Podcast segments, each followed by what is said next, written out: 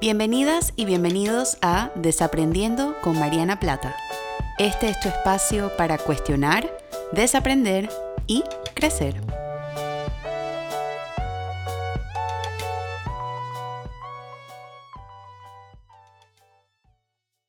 Hola a todos y a todas, bienvenidos a un nuevo episodio del podcast Desaprendiendo. Yo soy Mariana Plata y como siempre un gustazo estar con ustedes aquí esta semana con un nuevo tema para desaprender, para cuestionar y para crecer también. Y el día de hoy vamos a estar hablando acerca de un tema que hace mucho tiempo quería escribir, no sabía si escribir en un artículo de blog o ponerlo en un post.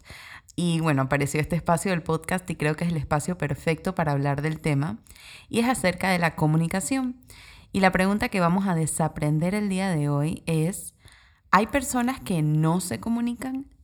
Yo en mi práctica privada y también pues en los espacios donde comparto con otras personas, escucho mucho que la, gente dice, no, es que tal persona no se comunica o es que no se comunica bien. Y siempre me quedo eh, cuestionando un poco esto, porque una de las cosas que aprendí cuando eh, estudié psicología, cuando estudié mi licenciatura en psicología, es que no existe tal cosa como no comunicar. Incluso cuando no estamos comunicando verbalmente, estamos comunicando un mensaje, porque el lenguaje no verbal y los silencios también hablan. Entonces yo quiero hablarles el día de hoy un poco más acerca de la comunicación para ver si de ahora en adelante podemos entre todos desafiar ese concepto de si hay personas que no se comunican o existe tal cosa como no comunicar. Y lo primero para desaprender esto es la definición de la comunicación. Según la Real Academia de la Lengua Española, la comunicación es la acción de comunicar o de comunicarse. Comunicar un mensaje, comunicar una necesidad, comunicar una emoción, comunicar un deseo. Y cuando hablamos de las relaciones entre personas, ya sea familiares, amigos, parejas, colegas, siempre estamos enviando un mensaje. Y una de las partes súper interesantes de la comunicación, a mí me gusta hablar de la comunicación en dos categorías. La primera es la forma en la que emitimos el mensaje, que muchas veces puede ser verbal o no verbal, y los estilos de comunicación. Entonces vamos a hablar primero acerca de las formas en las que enviamos el mensaje. Toda la comunicación verbal es aquella con la cual utilizamos palabras, ya sea palabras habladas, palabras escritas, ahora con las redes sociales, las redes sociales, los correos electrónicos, la mensajería instantánea, el WhatsApp, etc. Todo eso es mensajes verbales. Y el mensaje no verbal es lo que decimos cuando no decimos nada. Y sé que esto suena un poco extraño confuso, pero pongan, pónganse a pensar de un momento donde ustedes tuvieron una conversación muy importante con alguien, ya sea con un jefe o con un subalterno o con una amiga o con una pareja o con un hijo o con algún padre o madre. Y piensen en esa comunicación difícil y en lo mucho que ustedes quizás estaban buscando lenguaje no verbal, cómo se sentaban, las expresiones faciales que hacían, si se echaban para adelante o se echaban para detrás cuando decías algo o cómo respondían de manera no verbal con aquel mensaje que tanto preparaste o que estabas tratando de decir o que te tenía tan nerviosa o tan nervioso. Entonces, el lenguaje no verbal que nosotros tenemos muchas veces, incluso algunos argumentarían que la mayoría de las veces, tienen una importancia mucho más importante que lo que decimos, cómo estamos sentados, cómo es nuestra postura corporal, las caras que hacemos, las expresiones faciales que tenemos, si inclinamos la, la cabeza para abajo, si hacemos contacto visual. Todo eso entra en juego con la comunicación que estamos tratando de recibir. Y en los estilos de comunicación también es súper importante prestar atención a esto.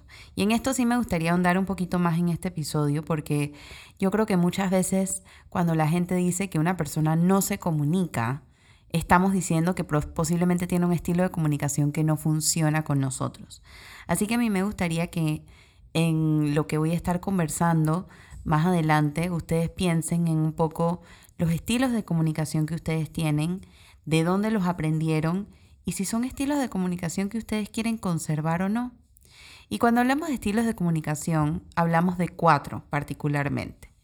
El primero es el estilo de comunicación pasivo, que es posiblemente el que la gente pues utiliza más cuando dice que alguien no se comunica.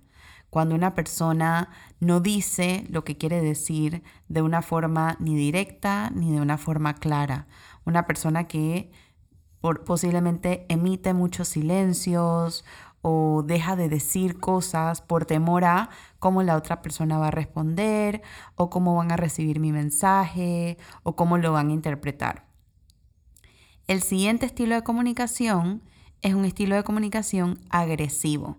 Asimismo, como dice la palabra, este es el estilo de comunicación donde las personas no solamente dicen cosas hirientes, o sea, no es solamente el lenguaje verbal que tienen, que puede ser agresivo y puede ser muy punitivo y puede ser muy duro, eh, sino también el lenguaje no verbal, que utilicen gritos, que utilicen insultos, que utilicen eh, un tono de voz muy alto, un volumen de voz muy alto, que frunzan el ceño. Todo esto comprende el estilo de comunicación agresivo.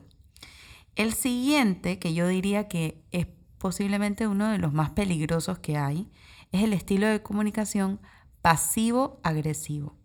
Este estilo de comunicación se caracteriza por personas o, por, por, un estilo de comunicación, porque a mí no me gusta mucho como catalogar a las personas con el estilo de comunicación, sino decir que son más propensos a utilizar ese tipo de, de estilo versus los demás. Pero el estilo de comunicación pasivo-agresivo se caracteriza por decir algo cuando en realidad el trasfondo de lo que estás intentando decir es algo completamente distinto.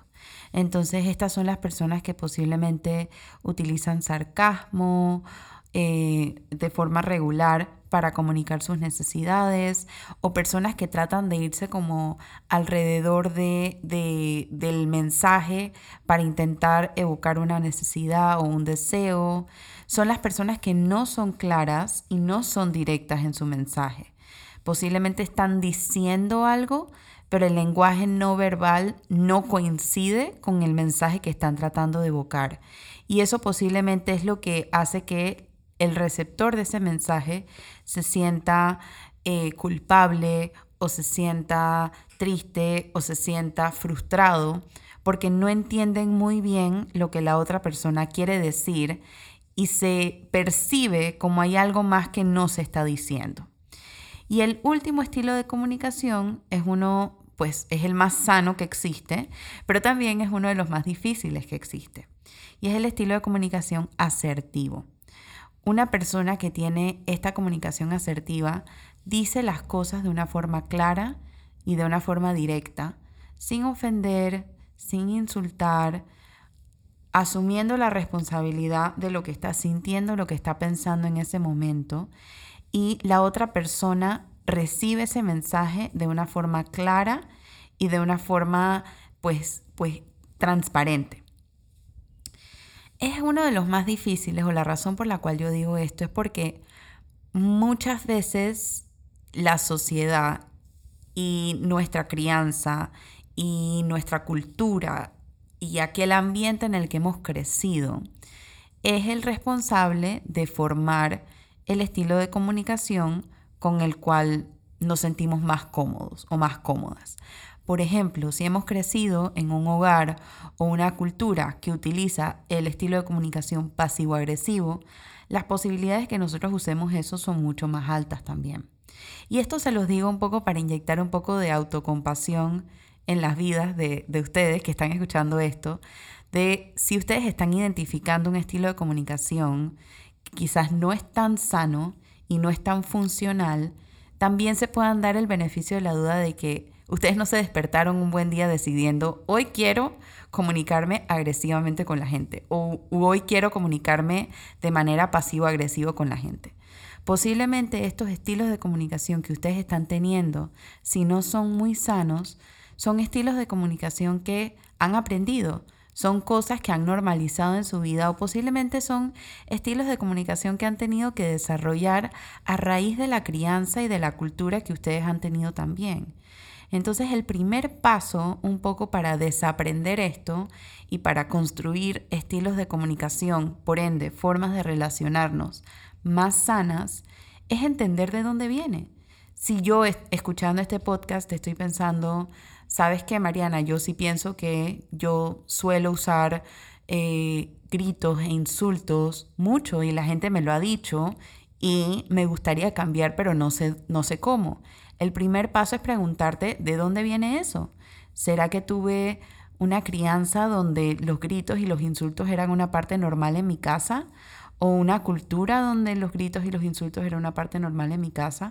O por ejemplo, si ustedes tienen un estilo o están identificando que ustedes se comunican de forma pasivo-agresiva con las demás personas, piensen un poco de dónde viene eso. ¿Será que yo crecí en una casa donde no se decía lo que se tenía que decir de una forma directa y se manejaba mucho con culpa o con manipulación o con este sentimiento de frustración para hacer que las personas hicieran lo que yo quería o, que yo aprendí a hacer esto por lo que recibí.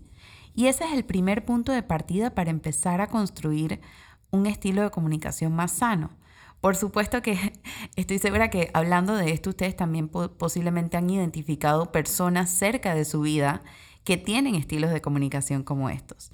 Pero antes de mirar el estilo de comunicación de la otra persona, aun cuando sea más fácil y aun cuando sea menos amenazante, tenemos que empezar con el estilo de comunicación que tenemos nosotros. No podemos responsabilizarnos de si la otra persona cambia o si la otra persona hace consciente el estilo de comunicación que tiene y si es sano o no.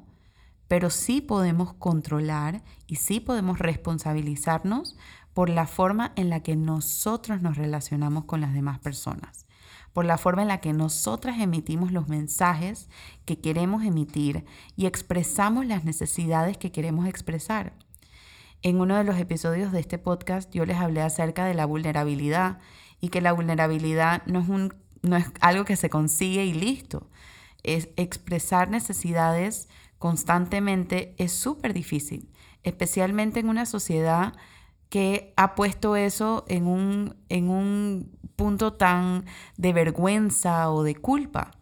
Entonces, desaprender esto, nuevamente estamos desaprendiendo un sistema operativo que tiene años de funcionar así. Y no va a cambiar de la noche a la mañana, pero eso no quiere decir que no vaya a cambiar. Y esa es la responsabilidad que todos y todas podemos hacer por nuestra salud mental y por lo que ponemos allá afuera y por la forma en la que nos relacionamos con las demás personas. Entonces, ¿cómo podemos construir este estilo de comunicación más sano? ¿Cómo podemos ser más asertivos y más asertivas con las demás personas?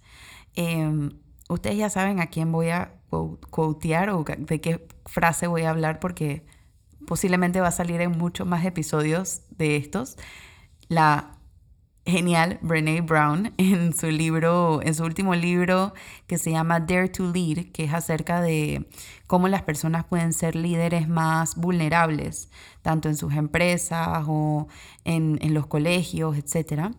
Ella tiene una frase que a mí me encanta, que es, lo que es claro es amable y lo que no es claro no es amable. Entonces lo importante de entender cuando nosotros nos comunicamos de manera asertiva es que el mensaje que nosotros estemos mandando sea claro. Por ejemplo, si estamos expresando una necesidad, sabes que yo he descubierto que a mí me gusta que no me den consejos cuando hablo de un momento difícil, sino que me escuchen solamente. O sabes que yo me he dado cuenta que eh, a mí lo que me gusta es que me den abrazos cuando tengo un día difícil. Me gustaría que me des un abrazo. Esa es una forma clara, directa y amable de expresar una necesidad. O por el contrario, algo que es un poquito más difícil es establecer límites, por ejemplo. Cuando uno está en una relación de pareja o en una amistad o en un trabajo y el trato de la otra persona no te gusta o el trato de la otra persona te hace sentir incómoda y tú quieres abrir esta conversación, sabes que yo me he dado cuenta que eh, a mí me hace sentir culpable o me hace sentir triste cuando yo te digo buenos días y tú no me contestas nada de vuelta. O a mí me resulta frustrante cuando yo te pregunto qué tal tu día y no quieres establecer una conversación conmigo. O, percibo que no quieres establecer una conversación conmigo.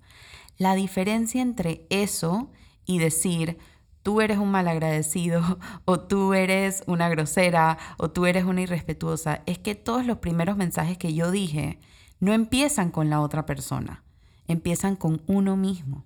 Y esa es una de las cosas más difíciles. Estamos tan acostumbrados a siempre ver al otro porque es más fácil señalar el dedo y decir es que tú, es que tú, es que tú y asumir.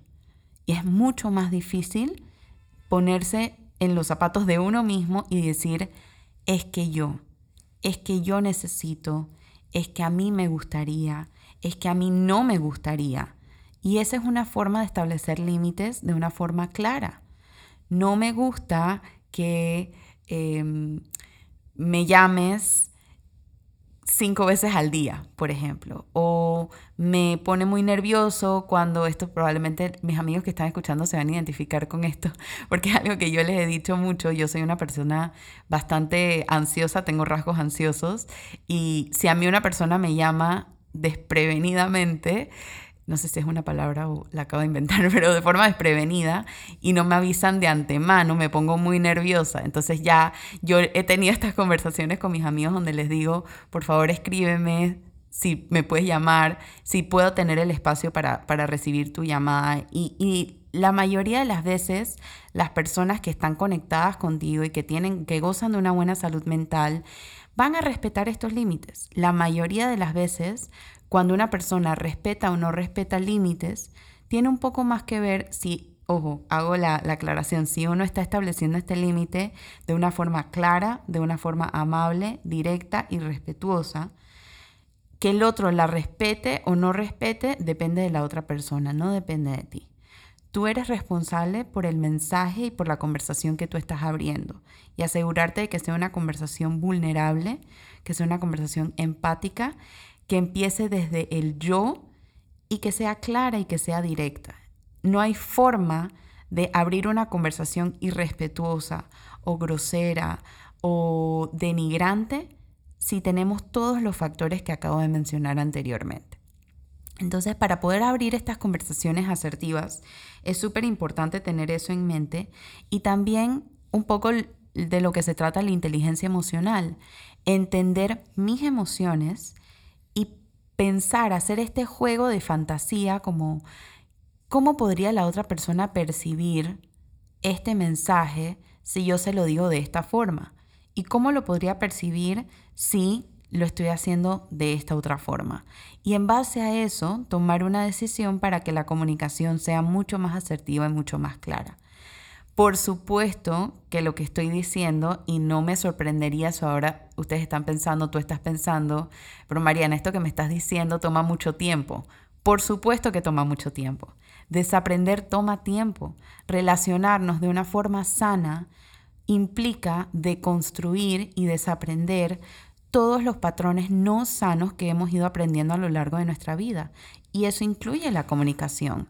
Entonces, abrir esta conversación sana, abierta, clara, directa, vulnerable, por supuesto que va a tomar tiempo y posiblemente va a tomar muchos ensayos y errores hasta que llegues a un, eh, a un estilo de comunicación que favorezca la persona en la que te quieres convertir y este camino de autenticidad que estás construyendo. Pero no podemos llegar a esto si no empezamos, si no empezamos de a poquito, con cosas sencillas no me gusta que dejes la leche afuera cuando te sirves el café. Por favor, métela en la refrigeradora. Sencillo. Es claro, es respetuoso, es amable, es empático. Es una cosa pequeñita. Pero la primera vez que hacemos eso, por más pequeñita que sea, eso va a hacer que la segunda vez que lo hagamos sea un poquito menos difícil. y la tercera y la cuarta y así sucesivamente. Y mientras más práctica tenemos con estas cosas pequeñitas, eso es edificar el camino para que cuando las conversaciones sean grandes y sean más importantes, ya yo he tenido todo este camino de práctica de construir un estilo de comunicación más asertivo. Entonces, por ejemplo, para, para ya pues eh, cerrar este capítulo y, y darles un poquito más de ejemplos concretos, por ejemplo, cuando una persona te lastima o te excluye, una forma asertiva de decir esto es yo me sentí excluido, yo me sentí lastimada o lastimado cuando vi que publicaste en tus Instagram stories que saliste con todo el mundo y no me avisaste a mí. Por favor, me gustaría que la próxima vez me avisaras. O cuando una persona, este, tienes que abrir una conversación importante con alguien, ya sea con tu pareja o ya sea con un compañero de trabajo o con un subalterno me gustaría conversar contigo porque yo he observado o yo he pensado o yo he visto. Nuevamente, si se dan cuenta es el mismo patrón. Estoy empezando la conversación desde el yo, no desde el tú. Y cuando empezamos las conversaciones desde el yo, lo que estamos haciendo es que uno, nos estamos poniendo en una posición más vulnerable y dos, la otra persona baja un poco las defensas. Y cuando la persona baja las defensas, puede escuchar mejor. Que ese es todo el punto de la comunicación, escucharnos, escuchar qué necesitamos, escuchar qué queremos, escuchar qué no queremos y ahí ir ajustando poco a poco. Este tema yo sé que da para mucho, así que si se les han quedado dudas acerca de este tema de la comunicación o qué hacer con un estilo de comunicación o cualquier otro tema variante con este, por favor escríbame, estoy como siempre en las redes sociales, arroba marianaplata o a mi correo info arroba marianaplata.com. Nuevamente, si te gustó, pues recuerda recomendarlo y pues darle amor. Y este, pues nada, estoy a la espera de sus comentarios, sus dudas, sus preguntas para seguir desaprendiendo. Así que muchísimas gracias por escuchar. Te mando un fuerte abrazo y espero que tengas una linda semana. Chao.